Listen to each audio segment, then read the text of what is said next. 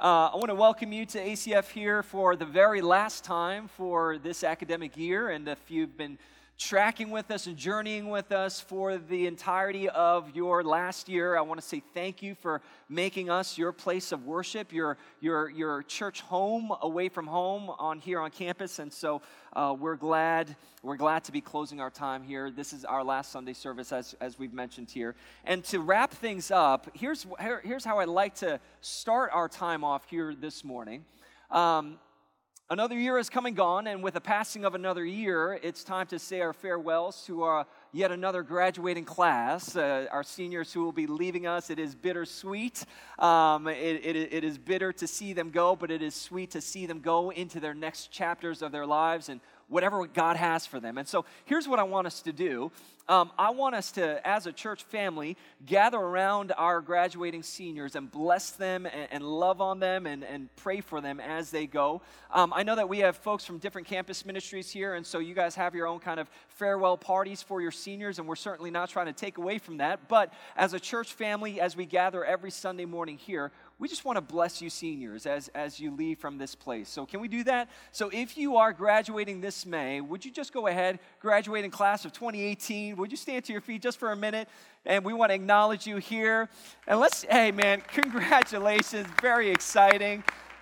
Love it, love it, love it. So, stay standing, stay standing. Here's what I'd like for us to do. The rest of us, find a senior who is around you, and it, we're going to move around here. So if you need to cross over the Red Sea of the divide, uh, just just cross on over, do what you need to do, and go ahead and lay hands on them. And we want to pray for them. I'm going to say a prayer for them. Just come around them and agree with me. So go ahead, the rest of you guys, go ahead and stand to your feet. Find a senior. Go ahead, and we're going to bless them. Lay your hands on them here today. And we're going to love them and encourage them here with our prayers. I would have you know, I am also a senior. I've been here four years. So if anyone wants to bless me, you know, no, I'm kidding. I'm, uh, here, here's what I like to do I, I want to pray for us. And, um, church, would you just go ahead and bow with me as we, as we bring our friends before the Lord uh, on this last Sunday here as we're gathered together? Abba, Father, you have been so good to us. Lord, every step of the way, Lord. And first and foremost, even before we bless our friends here, we want to bless your name. We want to bless the name of the Lord Almighty. We want to exalt the name of Jesus because without you, we would not be here. Without you, without your work in our lives, this gathering and this, this moment in time would be absolutely meaningless. And so, Father, first and foremost, we praise your name. We thank you for who you are, and we exalt you. And Lord, as we do, we want to lay our hands and, and lay our blessings on our friends who will be leaving us here in just a couple of short weeks. Father, we thank you first and foremost for the time that you have given us with them. For some, it's been all four years. For others, it's been, it's been two as they transferred here, maybe from another campus. Maybe for others, it's been five plus years. And thank you that they're leaving now. That's, but, but no, the Lord, in all seriousness, we thank you. We thank you for the time that you've given us with them and how sweet it has been. Lord, as I, as I look across the room and there are all these faces that we have spent time with and journeyed with cried with, laughed with, and did life with together. God, my, my heart is overwhelmed with joy. And now, Lord, as they go on to whatever journeys that you have for them, whatever next chapters you have for them, Father, would you be, as we've been talking about in the last couple of weeks, would you be the keeper of their path? Would you watch their coming in and their going out? Whatever journey that they have, Lord, the, the, the, career path and whatever kind of next steps that they have leaning into, God, would you be the orchestrator? Would you be the divine uh, coordinator of their lives as you lead them forth here from this place? Now, for those of our friends who are still trying to grapple with gaining clarity and direction, would you give them clarity and insight? Would you give them divine wisdom? Would you open the doors? You are the one who opens doors and closes doors. And so, Holy Spirit of God, we ask that you would intervene for our friends here and open the doors that need to be open and go ahead and shut the doors that need to be shut. And Lord, we entrust, we entrust their future into your hands. And once again, we thank you. We thank you for the friendships and the bonds that have been formed through these friends, Lord. And now we ask that you would bless, bless their lives as they graduate and as they move on to bigger and better things. Be with them, lead them, be their good shepherd as they go forth. We love you. We thank you for this time. And it's in your most holy name we pray. And everyone said, Amen. Amen. Church, let's give our graduating seniors one more round of applause. Congratulations. Job well done. Job well done. You guys can go ahead and find your seats and uh, get yourself situated here. We're excited for you guys. I know that uh, though this is our last uh, Sunday service, this is not the last time we'll be seeing you guys. And so uh, we've got all, a host of different things that we'll be kind of uh, crossing paths with on. So, hey, glad you're here. Glad you're here. As we come to this particular Sunday, we come to our final installment of our Real Faith series, this little compact series that we have been. And it's only the final part for us here on campus. Again, we would love for you to join us uh, at our sponsor church next week as we look at part four. And, um, but as we come to this point in the series, I want to talk to you today about a dirty little S word a dirty little S word in our culture today. I wonder if you know what word I'm talking about. It's not the word sex. It's, a, uh, it's not that, that's not it. Although I love talking about that subject, you all know that's not what we're going to be talking about here today. Um, it, it's, it's another dirty little S word. It, it's an S word that's not widely appreciated in our world today. It, in fact, if we were honest with ourselves, most of us hate this word. Most people in our culture hate this word if we were truly honest with ourselves. This is a word that causes people to recoil internally, it stops them in their tracks. It's, this, is a, this is a word that rubs people the wrong way and causes all kinds of tension in different types of relationships. It's a word that even church folks don't like all that much. People like you and me who follow Jesus, we don't particularly care for this word. It's the dirty little S word of the day. I wonder if you know what word I'm talking about. Friends, today I want to talk to you about the word submission. Submission. In fact, say it with me, would you, this morning? Submission. Even as it rolls off your tongue, doesn't make you go, ugh, submission. I mean, who likes submission? Now, I don't know about you, but when I hear the word submission, uh, a few images come to mind. Uh, and I want to share just, just a few quick images here this morning. Um, first image is this. I don't know if we could see with the lights here, but this is, if you're familiar with UFC fighting, MMA fighting, this is a form of submission where, where you put someone in some kind of chokehold where they are forced to tap out and, and they win by submission. Now, I don't entirely know what's going on in this picture. I just see a lot of body parts and I, I, I can't quite make out what's happening here, but it don't look fun. All right, that's as, as much as, as that I know, that does not look like he's enjoying his time here. Right, that, that is not a face of enjoyment. Another picture that comes to mind, maybe on the other end of the spectrum when it comes to submission, is an image like this, right? Yeah, all right. Like, how many of you are familiar with Cesar Millan, the dog whisperer, right? Like, Cesar Millan, his whole thing in training dogs right, is you want your dog to be in a calm and submissive state. And this is basically the picture you want. And this is, a, this is the picture of a, of a puppy dog saying, I'm ready to do whatever you ask me to do, master, right? Like that is, that's a picture of submission. Cute. And yet still, when we look at that, we're like, I don't know that I would want that to be described of my life, that I am kind of on my back at the mercy of, you know, my master, right?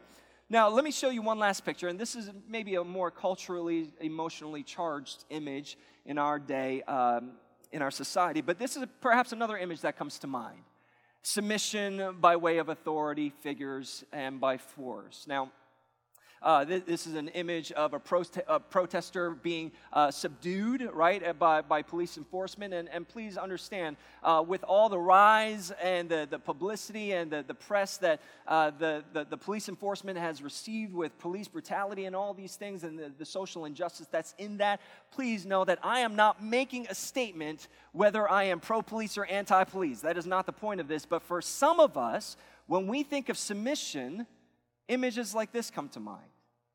Now, if these are the images and pictures that come to your mind when you hear the word submission, it's no wonder, It's no wonder why so many of us recoil and retract at the thought and the notion of submission. I mean, who wants that for their lives?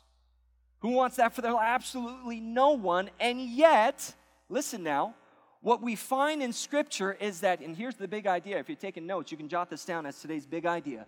The posture of a Christian is one of submission. The posture of a Christian, there's no way of getting around this. If you study Scripture long enough, I mean, if you study Scripture any length of time, just read through the Gospels, just read through the red letters within the Gospels, the words of Jesus, what you find is that the posture of a Christian, how a Christian shows up in the world and how he or she lives this life, is one of submission. Now, before you check out, before you dismiss this message as entirely irrelevant, let me, let me express my hope for you today. My hope is that you would walk away from our time perhaps with a different picture in your mind when it comes to submission.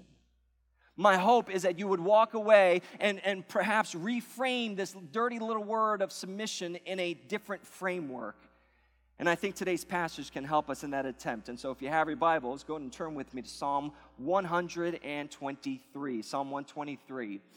Hey, if you don't have a Bible, go ahead and raise your hand. We'll get a Bible to you and in your hands. And uh, if you are following along with us in these Bibles, we're on page 517. 517 is where we are in these hardback Bibles. Psalm 123 is where we're going to be spending our time here today. We started this series by looking at Psalm 121. Last week we looked at Psalm 123. If you missed any of those messages, you can view them online or subscribe to our podcast and, and be all caught up that way. But today we're going to spend the bulk of our time in Psalm 123. And I want to do what we've done every week for the last couple of weeks for this series. And I'd like for us to stand together and read the psalm in one voice as it was originally intended. Um, these psalms were written to be to be sung collectively and read aloud. And so uh, we're going to be reading out of the English Standard Version. At least that's the version that I'll be reading out of. And so if you don't mind, go ahead and turn to an ESV Bible or we'll put the text up here on the screen for you to read along with us. And so, church, I'm going to invite you go ahead and stand to your feet. If you have your Bible open in front of you, you can read along there. If not, we'll have the text up here on the screen for us. It's just four short verses. Four verses We'll start from the very top, Psalm 123. Let's read aloud together. To you I lift up my eyes, O you who are enthroned in the heavens. Behold, as the eyes of servants look to the hand of their master, as the eyes of a maidservant to the hand of her mistress, so our eyes look to the Lord our God till he has mercy upon us. Have mercy upon us, O Lord, have mercy upon us, for we have had more than enough of contempt. Our soul has had more than enough of the scorn of those who are at ease, of the contempt of the proud. Now, while this passage doesn't use the word submission, I believe this passage contains some divine insight and godly wisdom for us that can help us reframe the submission so that we can walk in this posture of submission. And so, Holy Spirit of God, would you open our eyes to see what you want us to see, open our ears to hear what you want us to hear Open our hearts to receive all that you have for us here this morning through your word. We submit ourselves to you as we sung just a few moments ago. We surrender our hearts and our lives to you. Come and do what you will here in these next few moments. In Jesus' name we pray. Amen. Amen. You guys can go have a seat. Now, this psalm, if you noticed, if, you're, if you've been with us for the last several weeks, you'll notice that this psalm opens up very similarly to the previous psalm that we started this series with, Psalm 121. If you remember from a couple of weeks back, we read in Psalm 121, it says, I lift up my eyes to the hills. From where does my help come? My help comes from the Lord who made heaven and earth.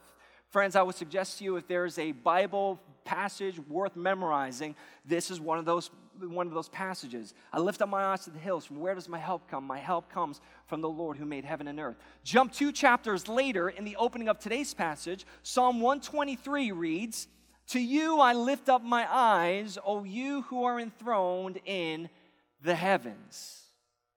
Now, I don't want to gloss over this because this is important. Listen, if we want to reframe submission in our minds, if we want to adopt this posture of submission, we've got to, number one, position our eyes. You've got to position your eyes. Friends, you know this. When you look at a certain situation from a particular position, it changes your perspective, doesn't it? Depending on where you're standing, depending on where you're, you are, where, where you see things from a, a certain situation, it changes your perspective. You see things from a different perspective depending on what position you're standing in. Now, the psalmist here is real clear on where our position is when it comes to submission.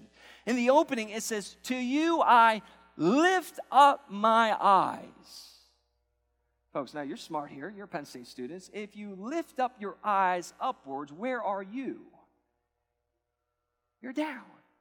You're under. Listen, the posture of a Christ follower, this is, this is critical that we understand this. It sounds so elementary that we gloss over it like, yeah, yeah, yeah, I know that. The posture of a Christ follower is one where he or she is under the one who is enthroned in the heavens. In fact, Ecclesiastes 5 tells us, You are God in heaven, and here am I on earth. Right? We are under God, and God is above us. Furthermore, the psalmist goes on and he paints this picture in greater metaphor for us here. The psalmist goes on and describes this relational dynamic of God up here and us under here.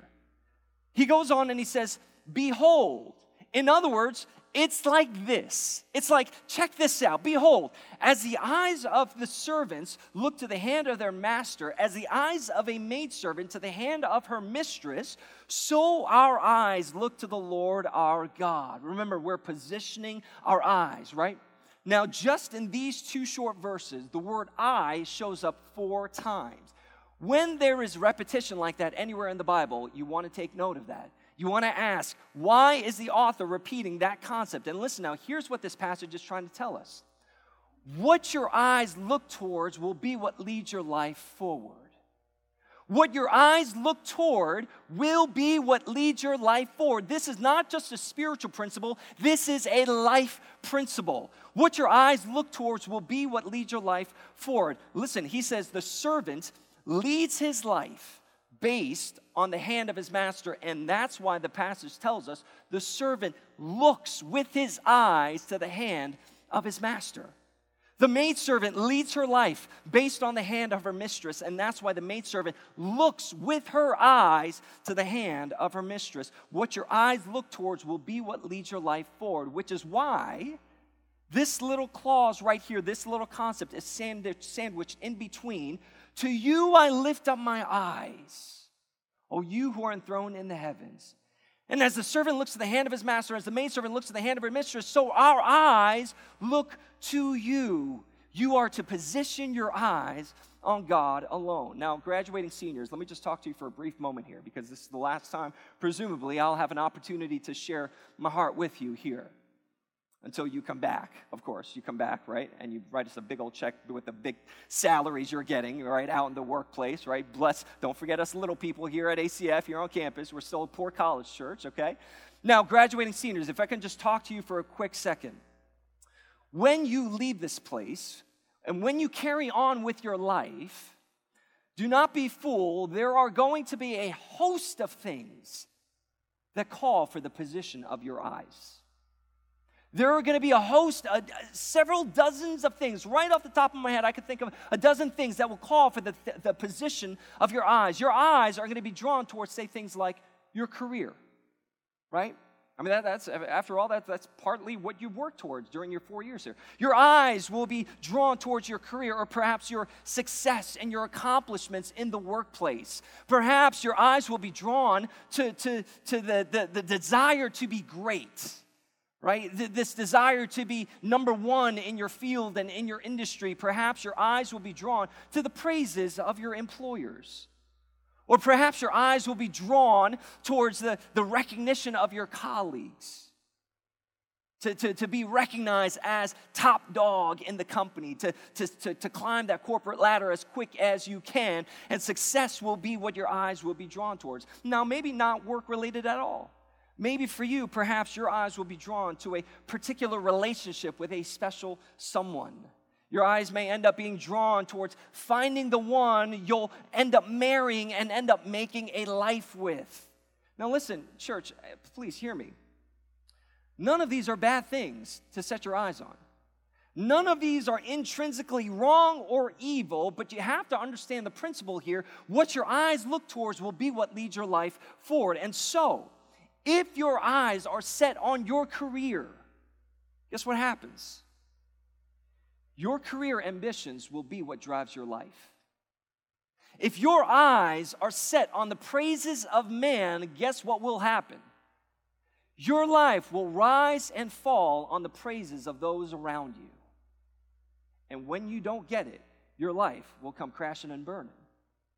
Because what your eyes look towards will be what leads your life forward. If your life, if your eyes are set on finding the one, now, if you didn't find the one here at Penn State, you're maybe hoping, ah, hopefully, maybe I'll find the one out there. Let me just say, if your eyes are set, are set on finding the one, and folks, this isn't just for graduating seniors. I hope you, I hope you're catching this. If your eyes are set on finding the one, your life will be driven by that very pursuit. What your eyes look towards will be what leads your life forward. And this psalmist, notice, he has come to the conclusion to live a truly meaningful life, my eyes have got to be positioned on God and God alone. That's it. Not my career, not the accolades of people around me, not my accomplishments, not the family that I'm rearing and the, and the life that I'm, that none of that. My eyes must be positioned on God alone. Like the servant looks to the hand of his master, like the maidservant looks to the hand of her mistress. So our eyes look to the Lord our God. Where are your eyes positioned today? What are you looking towards? What are you looking at? Because I promise you, you want to know the future? You want to know what your life is going to look like? Pay attention to what you're looking at. Position your eyes. Now, this psalmist has come to the conclusion that our eyes, in order to live a truly meaningful life as a God-fearer, as a Jesus follower and Jesus lover, our eyes must be positioned on God. But it still begs the question when you position your eyes on God, what do you see? What do you see? Listen, if the posture of submission is one where we are looking up to God, this becomes an absolutely critical question. When you look to God, when you lift your eyes up to Him, as the psalmist suggests to do, what do you see? Because you see, not only do we need to position our eyes on God, but we need to, number two, perceive His mercy. We need to perceive His mercy.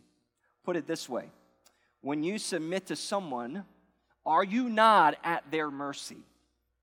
Right? I mean, I mean, we, we, we looked at that picture of the little puppy dog, right? Like on, on, on, that, on her back, and she is basically at the mercy of her master. When you are under someone, you are at the mercy of the one who is above you. You know, think of just use the examples that are right here in Psalm 123 the servant and the master. A servant is at the mercy of his or her master. Uh, bring it into modern day. You know, the, the, the, an employee is at the mercy of his or her boss. If your boss wanted to fire you, guess what? You have no say in that. You are at the mercy, as an employee of the company, you are at the mercy of your employer or your boss. They bring it into personal lives for just a minute in a family sense, right? A child is at the mercy of the parent right? The parent has has say in the house and the child is basically at the mercy of the parent. A couple weeks ago i got i got pulled over by a cop for speeding. No surprise there okay? Um, and uh, the, the, the, cop pulled me over right on uh, right on um, college ave college ave uh, you know, got off the main stretch I said, now's my chance. I see some open spots and, you know, aggressive driving, right? That's how New Yorkers drive. Like, you see some open spots, you weave in and out. And so it was at night, it was after midweek, and uh, I, got, I got pulled over. And so I got my Jesus on, and I see those red lights, red and blue lights. And it may have said some unsanctified things under, under my breath, but, but, but like he pulled me over. And in that moment, I realized there ain't nothing I could do. I'm at the mercy of this cop. I'm at the mercy. I, and Nicole will tell you, I'm like, when I get pulled over, I get mean. I just like, I, I feel like I don't deserve getting pulled over, even if I am speeding. I don't know why. Like, anyone with me? Like, you're like, how dare you pull me over? Right? Like, I know I was going 25 miles over the speed limit, but how dare you? This is injustice, right? Like, it's, it's stupid. I know that. My wife tells me that all the time. You deserve it. I hope you go to jail. That's it. Literally, she will say that. She will say that. She will say, listen, if you want to kill yourself, go right ahead, but not with me and the kids in the car, right? Like, so, uh, so I, got pulled over, but I, I realized in that moment, there ain't nothing I could do. I am at the mercy of this cop. Listen now, where there is submission, there is always this piece of mercy. This piece of mercy is important that we wrap our heads around that concept. In fact, we see it in this passage at the end of verse 2. Let's re- read what this passage says. So our eyes Look to the Lord our God, right? We are positioning our eyes on God till he has mercy upon us. Verse 3 opens up and he says, Have mercy upon us, O Lord, have mercy upon us. The, these people of antiquity are waiting to receive the mercy of God. They are, they, they are awaiting, they are at the mercy of God at this point in time. By the way, let me just say this you cannot receive what you do not perceive. You cannot receive. There is no way of receiving what you do not perceive. Listen, if we don't see God as a merciful God, how in the world are you going to wait to receive God's mercy? He ain't merciful. If you don't see God as a loving, caring God, how in the world would you expect to receive love and care from this God? You cannot receive what you do not perceive. And so that's why I asked you when you look up to Him, when you look up to God, when you have positioned your eyes on God, what do you see? What do you see? And you see, that's the whole point of what the psalmist is trying to say. We can receive mercy. We can receive mercy because we perceive God to be a merciful God. Furthermore, you want to know something on this side of the cross, as people of the new covenant, as people of the New Testament, you and me sitting here in 2018, as people of the new covenant, we have the clearest picture of a merciful God because what we find in the cross of Jesus is that God does not give to us what we deserve. And friends, that is what mercy is. God doesn't give to us what we deserve, and rather, He takes all that we deserve the, the, the, punishment of sin, the death, the condemnation, the penalty for sin, and all of the full justice and the wrath of God, and He takes it away from us. Mercy. And He puts it squarely on His Son Jesus. Atonement. Jesus becomes the atoning sacrifice, whereby God then extends to us mercy.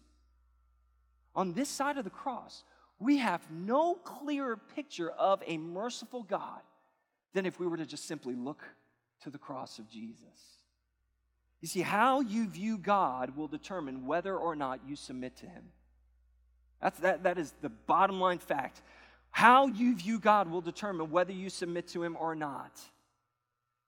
Because when you submit to Him, you got to understand we are at His mercy. We are and, and if we are at his mercy, the perception of God is what will make or break your submission. Last week, I quoted a guy by the name of Eugene Peterson, a pastor and author, one of my personal heroes of the faith. He says these words in regards to the mercy of God. If we could put the, the, the, quote up here on the screen, he says, This prayer, he's referring to this specific prayer in Psalm 123 of have mercy upon us, O God, have mercy upon us. He's referring to this prayer. He says, This prayer is not an attempt to get God to do what he is unwilling otherwise to do. It's not like you got to beg God to love you, He already does. It's not like you have to beg God to be merciful to you because He is a merciful God. He can't help but show mercy to, the, to, to, to, those he loves. He, you're not asking God to do what he is unwilling otherwise to do, but a reaching out. Remember we've been talking about all year? We want to be a church that reaches up and reaches out. It is a reaching out to what we know that he does do and expressed longing to receive what God is doing in and for us in Jesus Christ. Friends, this is who God is. He's a merciful God, and He's proved it over and over and over again in our lives, and most profoundly through the cross of Jesus Christ. And because of that, because of that, and when you perceive His mercy, you can come to a place of full submission to this God and say yes to Him. Now, after positioning our eyes and perceiving his mercy, still yet for some of us, there's a big hurdle standing in the way of us fully submitting our lives to Jesus. And that hurdle is fear. That hurdle is fear. And so, not only do we need to position our eyes and perceive His mercy, but number three, we also need to process our fears. You need to process your fears. You don't want to live out of your fear. You don't want to live out of this fear, but you want to process your fears. You see, this passage, I don't know if you notice this, it ends rather oddly. Picking up from verse 3 and into verse 4, we read these words. We read the prayer, Have mercy upon us, O Lord, have mercy upon us. And then he goes on and he begins to describe this kind of situation that is a little bleak, a little uh, not very optimistic. He says, For we have had more than enough of contempt. Our soul has had more than enough of the scorn of those who are at ease, of the contempt of the proud. Now, I don't know about you, but, but when I first read that part of the psalm, I, I was scratching my head a little bit. I, I was, I was running circles around this text, these last two verses, and I wasn't really sure what to make of it. And the more time I spent in this, in this portion of the text, the more I read it, the more it struck me. This right here is the fear. This right here is the fear that grips all of us when it comes to submission. Like a servant looks at the hand of his master, like the maidservant looks like, so Lord, our, our eyes look to you. The reason why we don't want to do that is because we're afraid this is going to happen to us. In, in other words, I think the common fear for so many people when it comes to the issue of submission is what if I'm taken advantage of? What if when I submit, what if when I go under someone, the one who is over me will not look out for me? That's the fear for so many of us. For many of us, we hit the brakes on submission because we fear that we're going to be taken advantage of by the one we're submitting to. And this is where our minds go back to the opening images I showed earlier right? Of a, of a UFC fighter getting choked out, a sad little puppy dog waiting to, to be ordered around by, by his or her master, a civilian being forcefully subdued. What if I end up being taken advantage of after I submit? And this, friends, is a very real fear for many of us. Maybe for you, you're like a super Christian. You're like, ah, I don't care about that. I'll submit. God's good, right? Like, I'll submit. That, that's, not, that's not a problem. But for the rest of us, the rest of us, we're like, what if when I submit, God is not as good as I think He is? What if when I submit to God, what if when I give my life over to God and I bow my knee to the Lordship of Jesus, Jesus will not look out for me? What do we do with this fear? The question is, how do we appropriately process this fear? And this is where we come full circle. This is why I love the Psalms. In fact, the people of antiquity, you got to understand, the way they thought wasn't linear. It wasn't linear, it was cyclical. The way they thought about life, the way they thought about spirituality, the way they journeyed through life was cyclical in nature. And even in this psalm, we come full circle. Friends, the only way your fears will diminish is if you position your eyes properly and you look up to the one who is above you.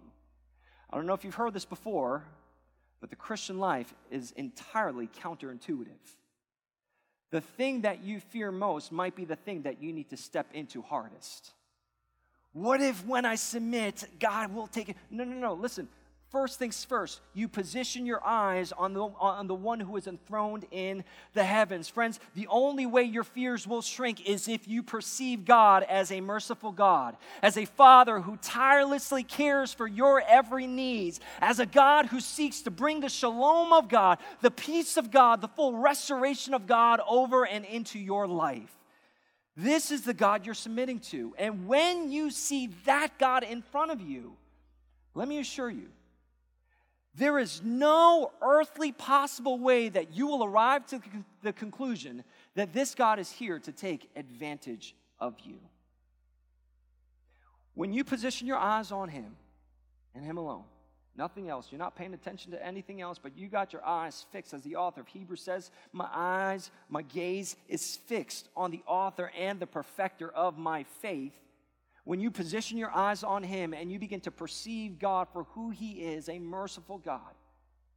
And when you get to know the heart of God, by the way, the only way you're going to get to know the heart of God is if you know His Word. Some people are like, man, I, I just, I don't know if I could trust God. We have a whole lifetime of evidence of God's trustworthiness in our lives. You want to know the heart of God? Get into the Word of God. Open the Word of God, ground yourself in the Word of God. And so when you begin to see the heart of God, friends, let me tell you right now, when you begin to process your fears out, you begin to see that there are absolutely no grounds for these fears. Because everything that God is about is not to take advantage of you, but it is to give you the advantage. Romans 8 says, if God is for us, who can what? Who can be against us? We are, what does he say? We are more than conquerors through him who loved us. God is not here to take advantage of you. He is to give, he is, he is here to give us the advantage. And friends, if there's any confirmation of this, we see this at the communion table. We're going to end our time here today by taking communion. And we do this once a month corporately. We have communion avail- uh, available every single week, but once a month, we as a church come together to take communion together. And when we come to the communion table, what we find is that God doesn't take advantage of us, but in, in giving us the advantage, God sent His Son to be the sacrifice for us so that we can taste and receive the mercy of God, so that we can taste and receive the grace of God. And that's why we celebrate communion. By the way, there's no greater picture of submission than what we see at the communion table. If you follow the journey of Jesus leading up to the actual moment of, of, of, his crucifixion, moments before, he exemplifies this incredible act of submission by getting down on his hands and knees and washing the feet of his disciples, by breaking the bread and giving, giving, get, distributing the, the, the elements to his disciples and saying, Do this in remembrance of me. What is he saying? He's saying the posture of a Christian if you want to follow me, if you want to make your life about following after me, you got to understand the posture of a Christian is one of submission. There's no getting around that. And so that's why he does that. And he says, I am setting an example for you. Understand why I'm washing your feet, Peter. Understand why I'm washing your feet, Judas, whom I know you're going to betray me in just a few moments. To understand why I'm doing this. Because the call of a Christian, the call of a follower of Jesus, is one of submission submission to God. And so we want to celebrate the greatest act of submission, where we are the, the chief benefactors of that the communion table, where we come to the bread and the juice and we recognize that Jesus set the example for us.